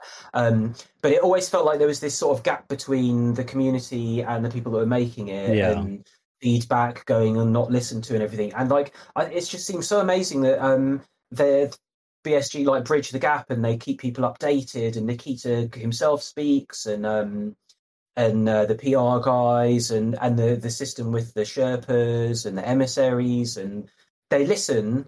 And you know, if somebody comes up with a good idea, they implement it. And you know, the changes to the flea market, they went to twenty, brought it down, and all the balancing. Um, I haven't witnessed that really in a in a game, but then again, I haven't really taken any other games as seriously as this, so maybe it happens. But Yeah, I don't know. I, th- I think it probably is quite special, and also, I mean, it's uh, it's that kind of game that yeah incentivizes people to get so into the detail and the weeds because otherwise you just don't know what's happening. Yeah. right? Yeah. Uh, yeah, so it really it really does. I mean, you know, they don't do they definitely don't do everything right, but you know, in, in terms of at least they at least they try right, and they're they're taking Yeah. on the feedback and they're deciding whether it fits or not. Because originally Nikita said no to absolutely no to VoIP, and he didn't want it at all. And then after hearing what Mhm. people had- to say about it and seeing it in other games and stuff, then it's gone. "Mm, uh, okay, fine, maybe we'll try it and we'll change our mind and implement it and see what happens. Which I think is it's uh, that's good, right? It's the ability of the decision maker to change their mind in the face of evidence. Right? That's kind of like the scientific Yeah. approach, I suppose, and that, that's it shows a, a good a good mindset at least for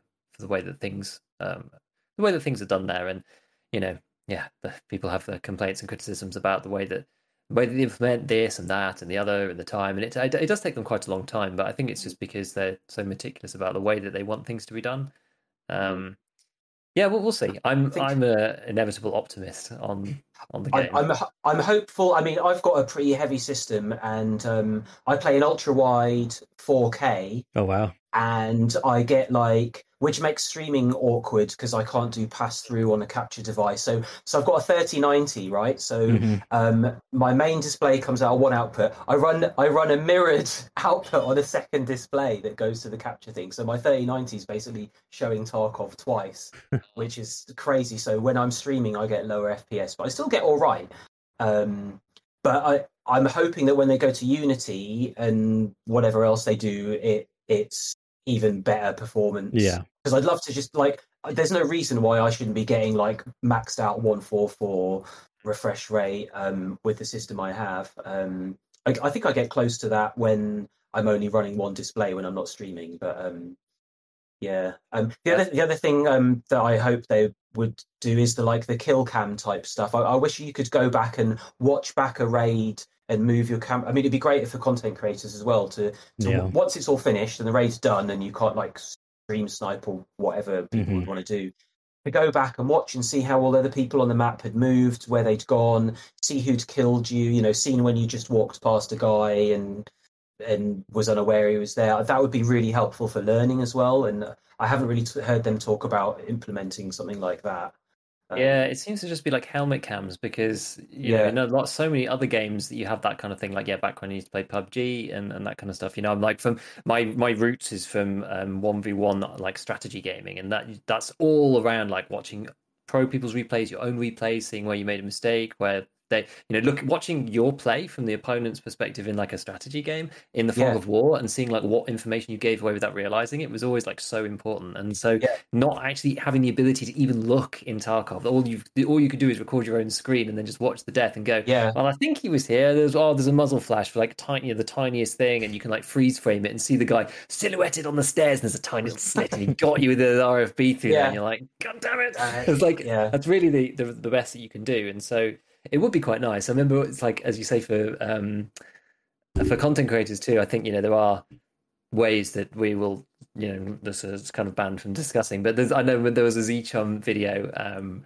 where he had like all these like cool shots of like him killing people and then dying and people are just like dude how did you even get like how did you make this work and he's just like i definitely didn't go into raid with a friend getting them to wear exactly the same equipment as the thing as the people that i killed and then recorded it from close range with the third friend who was right next to them and then slowed Oh, down God. definitely didn't Yeah. do that and i was like oh my god like the amount of work and effort it goes into like Yeah. recreate those scenes in the same place to like get the cinematic shot. It's just like God, Yeah. could really do with like a, a sort of a theatre kind of mode into serious game. dedication. Yeah, I've noticed Pestily started doing that on the raid ones where Mhm. they uh, he'll cut in some scenes that have obviously been done separately, or you Mm. know, um, which is cool to sort of uh, set the, the the scene. Like that's just a lot of extra work, though, isn't it? Yeah. Yeah, exactly. You got the guys like um Junker and a few of the others who've got kind of like everything modeled in Blender and stuff. So they've got like all the assets already, and they can like make Yeah. the mouths move and like do all sorts of funny stuff. Like it's Yeah, it's super crazy, but yeah, it's I- like so much work to get to that point.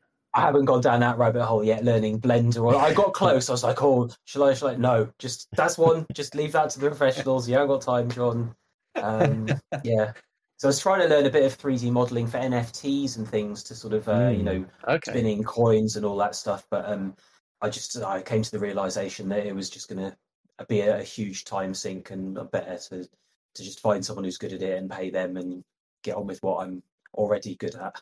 Yeah, there's definitely a line, you know, you go like, how much can Mm. I, you know, reasonably do of the basic to intermediate stuff, and then after a certain level, you're just like, I just, I just can't. It just isn't worth it. You know, It this is, becomes my main job now, or like. yeah, exactly. You're almost like, oh, well, maybe I could do this for other people. You know, this is gets to that kind of stage. Um, cool. Well, Church, I don't know. Like, did you have anything else that you wanted to ask John while he's here, or, or any like closing thoughts or anything? Um, Um, yeah, I was curious how you got into uh music production and your music musician Um, career. Was your father into it or No, uh, my dad. My dad worked for IBM from Mhm. university until retiring, and my mum's a language teacher. She's retired now, obviously. Um, uh, I was uh, quite a nerd at school. I went to university and did cellular biology at Durham. Um, uh, but I was into music as a my sideline. I had piano lessons when I was a kid, Yeah. and um, being playing the piano naturally led on to being interested in keyboards and synthesizers and stuff. Um, and I guess sort of elect- pop music when I was I, I was born in '77, so I was sort of I started becoming like musically aware late 80s so i was aware of sort of human league and things like that and seeing people on top of the pops at synthesizers and being like oh i want to do that. And jean michel jarre um, and it was good as being a bit of a loner nerd like you can make music all by yourself that you don't need bandmates. If you got no mates you can just right. do it with a drum machine.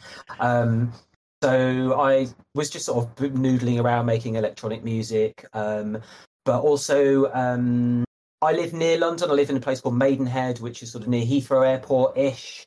Um, so we could get pirate stations that were pirate radio stations that were broadcasting in London. Um, I could I could listen to where I live, um, and I would hear like Fabio and Grooverider and DJ Hype and Colin Dale and Colin Faver all uh, on the radio. And you know, this is when I was at school, sort of 14, 15 nerdy. None of my friends liked dance music or anything like that. So I was like, this is cool. Um, and I started when I came home from school. There was a little record shop in my town, and I'd go in there almost every day um, and like talk the ear off the dude that worked there, and he'd play me the new tunes on vinyl. And that was kind of when I discovered drum and bass. Um, and uh, he ended up releasing a after like much badgering. Uh, he released one of my first records on vinyl, a sort of really fast techno tune. Um, and then I just started making more drum and bass stuff. A lot of it was really weird and really crap. Um, and there were a couple of guys from my town that were older that knew what they were doing and ran a label who took me under their wing a bit and helped. Um, and then I, um, so I did a couple of tracks with them that they released on their label.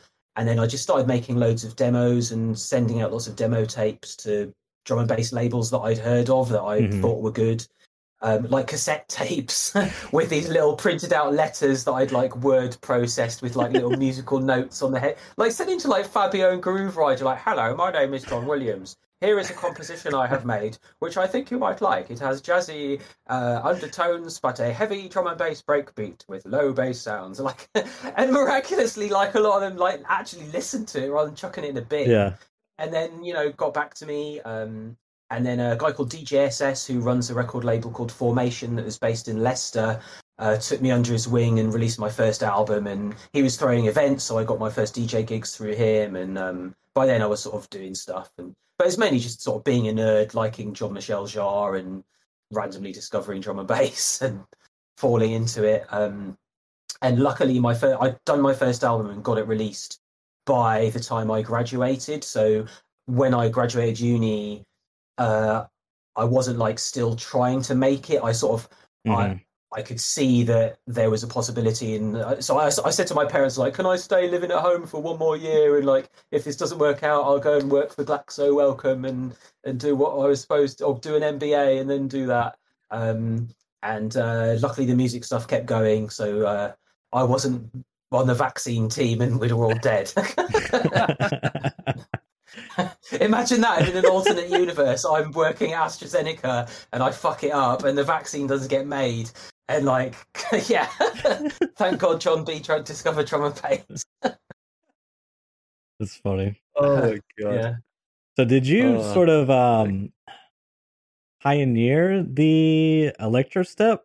Was that sort of like your thing, or was that just like the Um, small little cult? I think I kind of, yeah, I think I kind of did really. Um, that was when I had my most success, and I really like broke away from um, sort of more mainstream normal drum and bass because I'd always liked electro e eighties stuff. Yeah. Um, and um, Electro Clash was just blowing up. I think this was like around 2000. Electro Clash was blowing up, sort of New York and all of that. And I'd I'd been recognizing it, thinking this is amazing. Like I just need a way of making it work in drum and bass, which isn't always easy because drum and bass is such a different speed from house and everything else. So, um, so I started doing that. It took a couple of years for me to sort of get it right, and um, I look back at pictures from them where I thought I was like Mr. Electro Clash, and I was thought I was wearing loads of makeup, and I'd literally put you know a tiny little bit of eyeliner on, and I'm waltzing around going, "Yeah, I'm electro now," and like, no, you're not. You just got a little bit of eyeliner on, um, and then I just went mad and was sort of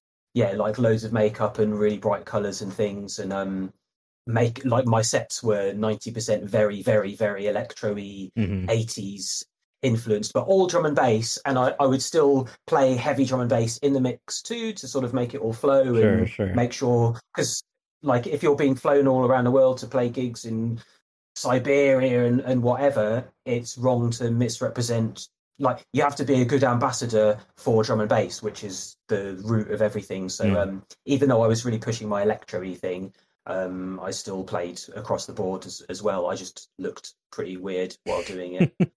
um, and luckily never had any trouble either. Like looking pretty crazy and weird, I would have expected to sort of get treated, you know, roughed up or something Mhm, for being a weirdo punk or something. But people were always cool with me in weird countries. So that's nice. if I'm wearing this now, I'll be like, hey, up? I'll be like, Gebreken, no, don't say that. I was like, I need to make sure I know, uh, because I just recite scav, scav mumbles and get thrown in jail because most of them are rude, right? Yeah, start some kind hold of on, like international. you want? like, oh, yeah. amazing.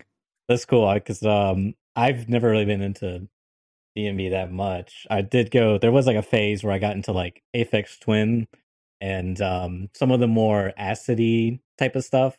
Mhm. But um, listening to your streams and like it, sometimes I'll play them while working. You know, I've sort of like rediscovered the whole genre and the different subgenres Mm. because there's so much subgenres within. It's yeah, there's so much, so many different styles of drum and bass that Yeah. you know suit all.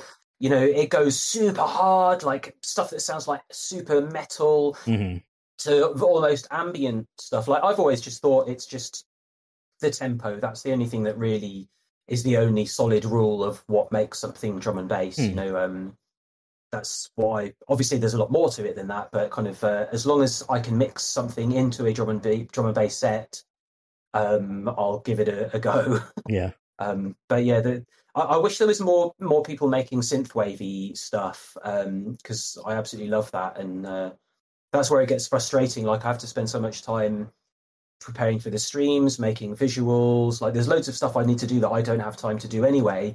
Um, but like making more music is is so huge, and I get the most pleasure from that, and the most sort of satisfaction that I've created something that is really meaningful.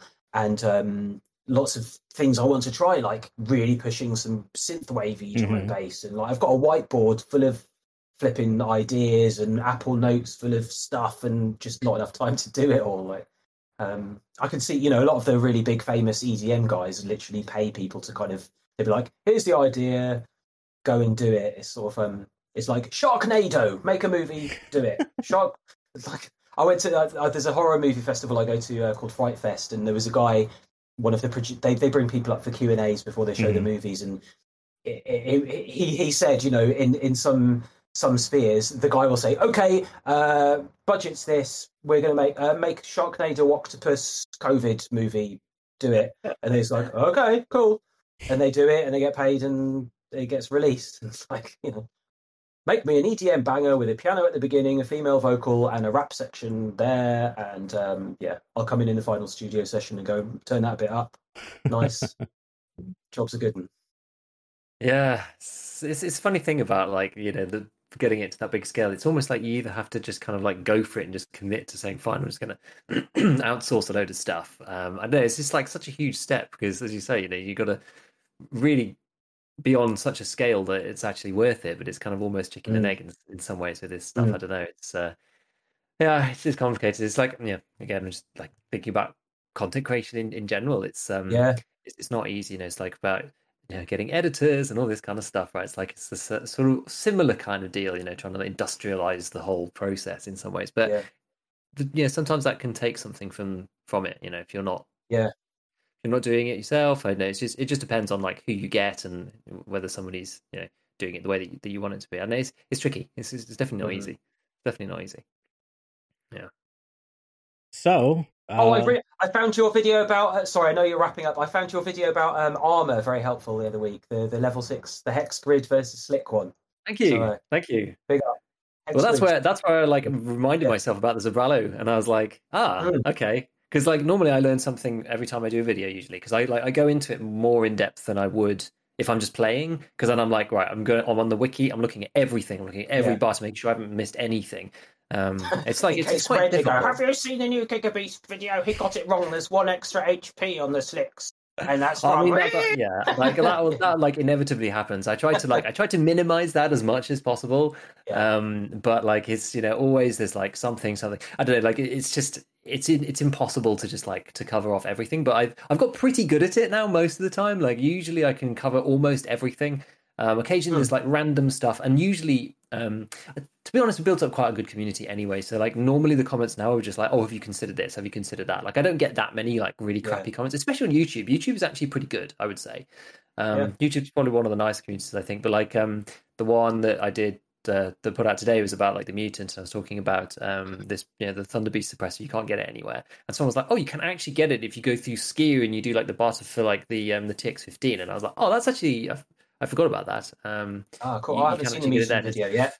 and it's like, but it's And like of those start using it. where- well, there you go. Um, but it's one of those things where it's like, yeah, unless you like, unless you like already kind of had it in your mind, like it's you just don't really see that anyway. You just you just forget about it. So Yeah. um, yeah, I always try to do. I put it as together as like watertight as possible, and so that means that I end up usually going like, oh yeah, this barter, I forgot about this, or oh they've changed this and I didn't really notice, or you know, Yeah. even like you're broadly aware of them, but being like when I did the video, actually, it was way cheaper than I think it is even now. And um, I was like, dude, this thing, this thing costs like 200k to buy. This is insane. I just didn't Hmm. realize how cheap thermites were because I don't use them for anything. Um, and they like fluctuate. But I was looking at it, going, "Yeah, okay, this is awesome. That's why I started running it. And just Target being like, price oh, well. 49k Thermite. Exactly, exactly.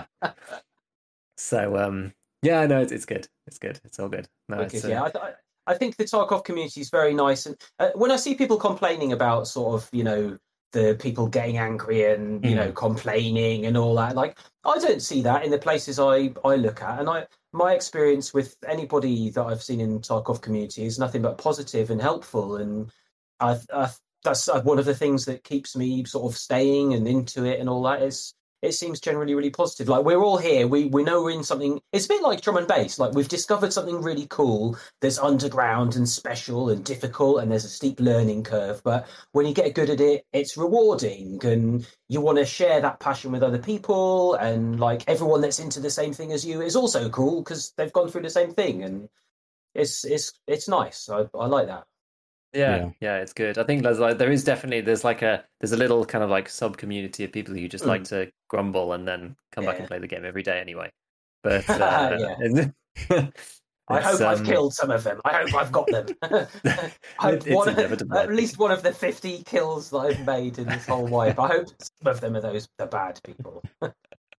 If, I mean, if you did like the way that I ended up trying to push the PMC thing, like really early on, was actually learning factory properly. That was honestly the mm. uh, a kind of turning point Yeah. for me because you get in and out really quick. The map's tiny, so you can learn it really easily, like really in depth, and then just like pushing that super hard. That was kind of how I ended up getting. it. And you mm. can push your PMC kill count up, and you know within the within.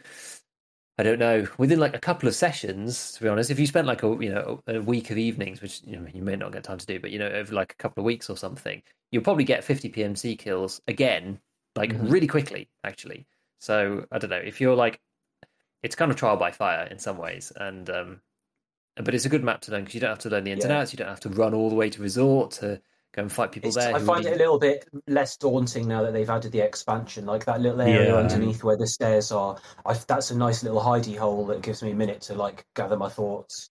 Um, Yeah. that's definitely helped. Yeah, so it's like that combined with just like knowing where people might be, and then Mhm. using the factory exit key. It's like you know that if you do Yeah. get injured, you can normally leave pretty easily. There's like you know, I think it was like four now because you've got the one in the new expansion, Yeah. three, you've got gate zero, you've got cellars. There's like there's four extracts that you can take. So normally, if, if you get like completely beat up, usually on another map, you then have to just like you know hobble your way or like you know ibuprofen your way out of the raid. But in Mm. factory, you're just like right, key key time, out we go. You know, back in for the next one. So it's it's nice for that like just churn and churn and churn of practice. It's uh, one of the few places you can probably get that. So I don't know. That would be my advice to become more more comfortable at PvP if that was what you wanted Yeah. to do. Because I definitely Yeah. wanted to, and I did that at one point, and I just the church remembers we talked about it on here, and I basically Mhm. just like only played factory for like a month. Yeah. Um, Wow. and Yeah, it was it was insane. I basically just did like It'll also uh, break you money wise. yeah, yeah, yeah, yeah, exactly. But you get- you start to get a bit better at it as well, actually. And Yeah. it's like you know you kill somebody and you take their stuff and you leave and like it ends up sort of becoming like net neutral because like you take their armor and they take your armor like once you start getting a Yeah. few kills like i basically just used the mp7 every single raid um and and had level 5 armor on and then sort of just a, sometimes face shield sometimes not but it's uh, Mhm. yeah it's it's it's funny and you don't tend to get like mega squads on factory usually it's like normally a duo Yeah. you don't normally have like five man it's like No, yeah, just duos or trios yeah. at, at most um Mhm. so sometimes you get stood on, but it's um, not like trying to fight Mhm. like four man in woods. God, it's so painful. Oh. Um, but yeah, that's um, Yeah. that's the deal. But no, Tarkov community is good, and um, I you know I, I I find it pretty positive. I think it's um like with a lot of creators, right? It's like your community kind of reflects you in a lot of respects, and so. Yeah. You put out positive vibes and you collect positive people around you, that kind of reinforces Yeah. itself. So if somebody comes Yeah. in, like someone pointed this out to me actually, it was like, you know, crappy people come in to chat or whatever, and everyone else is just like, dude, what, why are you, why are you here being like this? It's like everybody Yeah. just kind of just like, just go away. Like, Yeah, it's like if you're in a bar or something and there's a group of your mates or whatever, and some random outsider comes in Mm. and starts being a dick, you like kind of ignore them and they get the message and they go away. Yeah. And so, you know, Twitch does seem to be like that. You sort of, it, it, whatever happens, it they people get attracted to your channel and your chat, and and they mingle and make friends, and it's it's amazing how that can happen when it's literally just you know a stream of chat and everything. Yeah. But I've seen it. Mhm. I've seen it happen before my eyes, and it's it's it's brilliant. Like, uh, you know, who'd have thought uh, Amazon would be behind something that, like, you know, could create something so sort of wholesome and nice. It's really really good. exactly though. It's, Yeah. um, yeah, strange how the world works, eh? Mm. Right. On that note, Church, We anything, done? anything else? We done? I think No. I think we might be done. What we Yeah, at? An hour and a half, I mean- think. That's, that's that's a good running time. Yeah, I'm That's worried I've been talking your ear off. No, No, it's, it's it's been great, man. Brilliant. yeah. It's been super, super good. Um, really enjoyed having you here. Thank you so much for, for saying yes and uh, and coming on. It's been It's uh, abs- an absolute honor. fab. Like it's. Uh, it's it's uh, really nice to chat to both of you guys. Like you know, watch your streams and stuff, and and YouTube videos, and uh, it's it, it feels very bizarre to me to sort of be accepted kind of as a Tarkov community person. Um, so yeah, it's really good. when Most I'm so definitely. shit at the game, I'm like, ah, please don't watch me Well, I streaming. I'll just the die. thing is like you know, I wouldn't also claim to be the best player in the world, right? But it's like you know, it's it's what you contribute to the community. I think Yeah, that yeah. Of like you know, puts stands you in um stands you in good stead. It's like you know me with the guys and you with your music and you know the the entertainment you provide. It's like you know if I like randomly type into Reddit, people go like, oh, you know. This this is Gigabeef. He's here. He's the guide maker. Yeah. You know that kind of thing. And it's like you know, you get people. Um, yeah, you do get the comments. of People coming on just being like, "Oh, you're no good at the game anyway." Blah blah blah. And it's like, Yeah. yeah, whatever. Like, So I I know. So I don't know what point you're Yeah, trying to prove. yeah. I'm not. You know, I'm I'm no like I'm no uh I'm no top ten pro. So. Uh, Yeah, aren't yeah, you no, on it's good. the uh the forward for one? Is it forward for one team, John?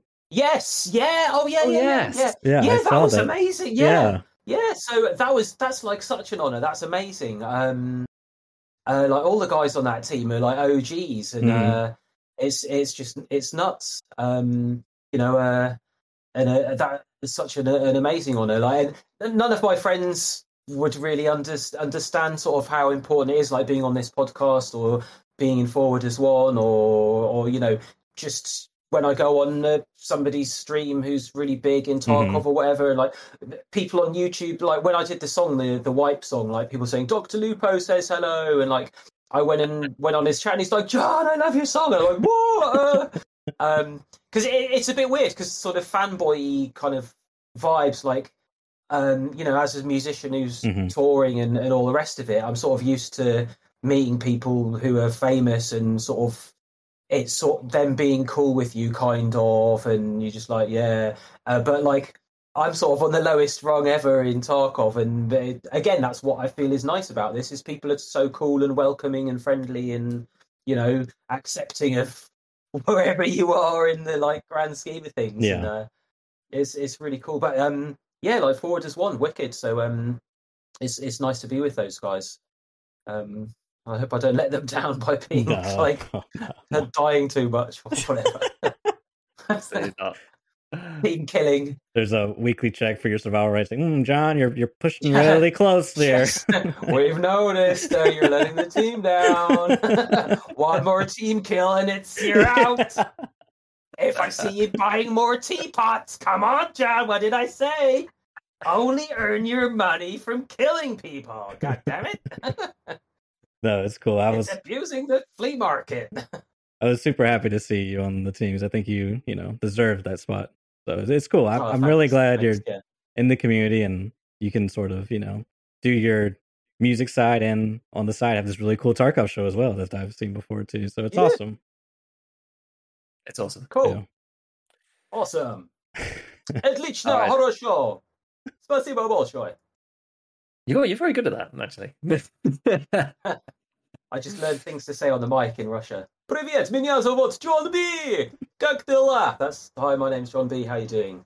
And uh, Zayamis is like really fucking good, kind of. Uh, but it is a swear word. You shouldn't say that to old ladies. you got to watch out because you're going to be on the next uh, Nikita podcast as a translator or something. That'd be funny. Yeah. I want to say real quick, as an American, when I was listening to some of your shows, I you kept saying like "hold tight to bird crap," "hold tight to vaccines," and I'm just like, what does "hold tight" Oh. mean? Like I don't like I don't know what this guy's talking about. Oh, So I had yeah. to Google it, and I was like, yes it's kind of i don't know how i've ended up doing that it's a bit embarrassing but you know like um so you know drum and bass you have um in drum and bass clubs Mhm. usually you have an mc as well so I, I would be djing and there'll be a guy MCing who's an mc who's good at it and sort of um the sort of stereotypical way MCs sort of talk and certain things they like hold tight to such and such big up for you know shouting out people in the Yeah. club or, or whatever and um partly because I can't rhyme or and I shouldn't need to anyway I sort of I've just ended up doing this weird parody of like MCing in an MC voice but sort of saying I don't know there's one I, I think you've probably seen the one where I'm like photoshopped kind of into the Boris Johnson's COVID conference. So I'm Yes, just like, yeah. hold tight the PPE, hold tight the vaccine Yeah. massive. Like, I don't know. So whatever comes out of my head. Sometimes it's funny, sometimes it's just really embarrassing. But, like, I love and it. like though. the, the, the Tarkov ones are good because that's, I'm like, hold, you know, hold tight the rats, hold tight the chads, pick up the customs massive, hold tight the Reshala. I love it. I love it. Honestly, it's so Yeah. good. The entertainment value is, is so good. Yeah, it's so good, man. Honestly. Ah, beautiful, beautiful. Well, shall Where- we wrap it up? Yeah, I was gonna say where where can uh people find you at, John? Um, well, my Twitch, uh, well, pretty much on any social media or anything, it's John B Beta, J O H N B Beta. Um, my record label's called Beta. Um, I probably should have thought of Alpha or Sigma or something like that. I've instead I'm the pick the Beta male. um, so whatever. Um, so yeah, John B Beta on Twitch, Twitter, all the rest of it. I think uh, on YouTube I'm the John B. Um, but everywhere else it's John B Beta. Just Google me; it'll show you something. Probably, hopefully, it's recent. Fabulous. And if you if you haven't ever caught one of John's streams, or even just go back and watch one You of the gotta check it videos, like even just just like just even even just for a couple of minutes, like Yeah. it's I would it's an experience. It's an Uh-huh. experience. Thanks. Cool. Well, with that, we'll wrap it up. Thanks everyone for tuning in. Thanks again, John, for coming on, and uh, we'll see you guys next week. See you next time. See ya.